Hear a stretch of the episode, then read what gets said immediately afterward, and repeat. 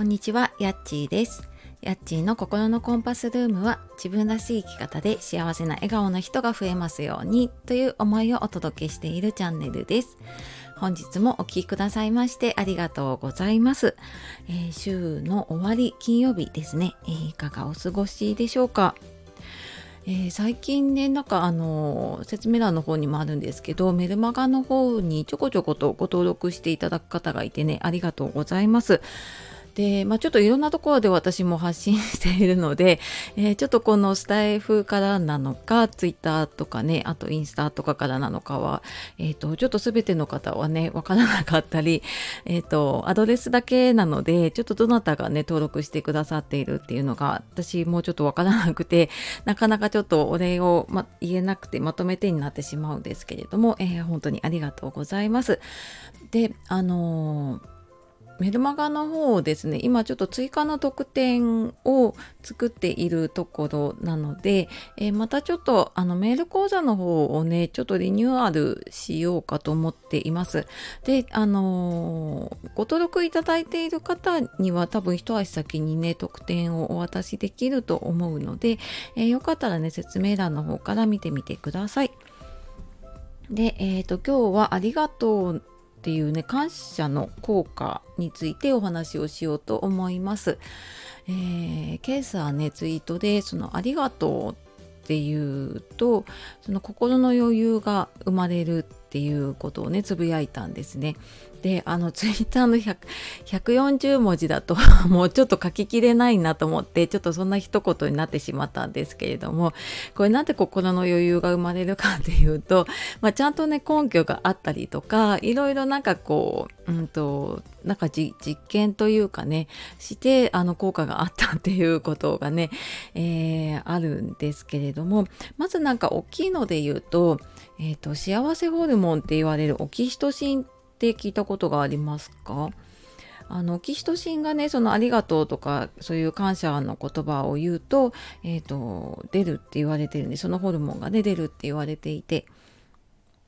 でまあちょっと目に見えないのでねそれ分かりにくいんだけれどもあのオキシトシン出ると何がいいかっていうとあの主にねメメンタル面が整うというかあの自律神経が整ったりとかあとは、まあ、あのそれに伴ってですけどね免疫力が上がったり、まあ、結果ストレスがなくなったりとかあとはあの脳のスト脳のストレスじゃないな えと脳の疲れを取るとも言われていますね。で多分この脳の疲れを取るのから来ているのかもしれないんですけど脳科学者の方がね言ってたのが新しいことを覚えるっていうその記名力っていうのが上がるっていうのもね言われているそうなので、うん、やっぱりなんかそのなんかすっきりするんでしょうね。その自律神経やっぱり乱れているとまあ、逆にねこう免疫力下がったりとかやっぱり頭の中いつも疲れてる感じになったりっていうのがね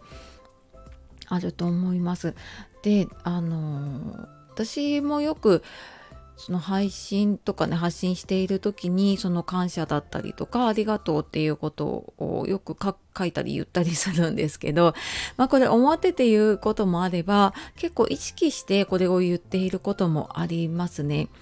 うん、やっぱりなんか普段ね あの日常過ごしていると、まあ、私もやっぱりイライラすることも多いしなんかうまくいかなくて落ち込むことも多いんですね。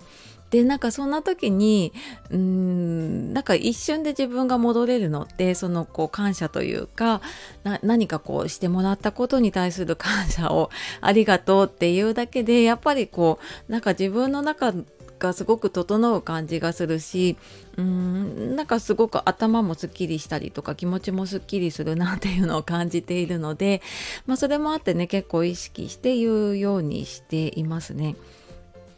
でなんかこれあの面白い実験があってなんかある会社でね、えー、と3分間で15回だったかなその「ありがとう」をね書き出すっていうことを、えー、と会社のそのリーダーがね部下への感謝をそのありがとうをね書き出すっていうのを3分間でね15個っていうのをやったそうなんです。で、えー、とこれと関係があったのがその、えー、とな職員の何ていうのかな長く勤めてるかどうか離職率につながるのかなその、えーと、離職率が低くて、まあ、割とねこう長く働いている部署のリーダーはその15個やっぱかけたそうなんですね。で逆になんか離職率が高かった、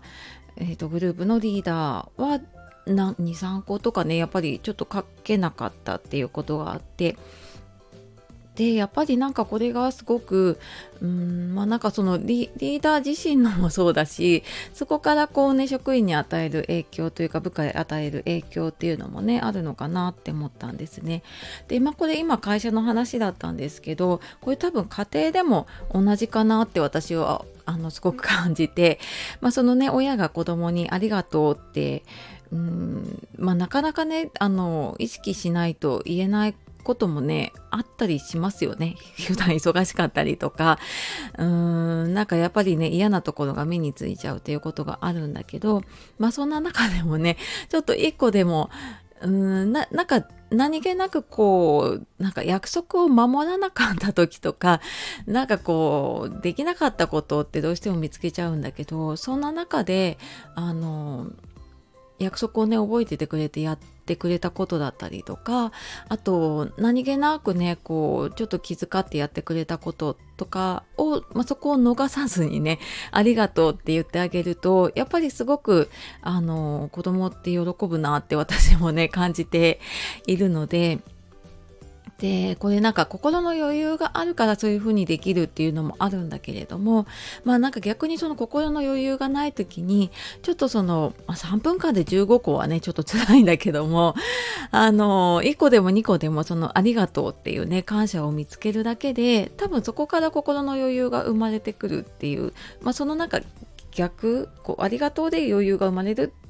っていう風にねやっていくと多分そこからまたねこう感謝が増えていってできっとね余裕が、えーと、どんどん生まれてくるんじゃないかなと思ったので、えー、私もこれちょっと自戒を込めてなんですけれども、まあ、自分に余裕がない時ほどねこの感謝をちょっと意識してね、えー、見つけてみるようにしようかなって思います。でなんかこれねあの頭の中で時間がない時はね朝とかパッて思い浮かべるのもいいし私は手帳とかに、えーと、今まで3つかななんか今日良かったこととかをね夜書いたりとかしているんだけれどもまあなんかもうちょっとね、えーと増やせたら数増やして書いてみてもいいのかななんて思いました。はい。というわけで、えー、まあ、ちょっとこんなような話をね、また詳しくメルマガの方でも、えー、週1、2回配信をしているので、よかったら、えー、そちらの方も見てみてください。はい。では、えー、今日も最後までお聴きくださいましてありがとうございました。えー、素敵な一日をお過ごしください。さよなら。またね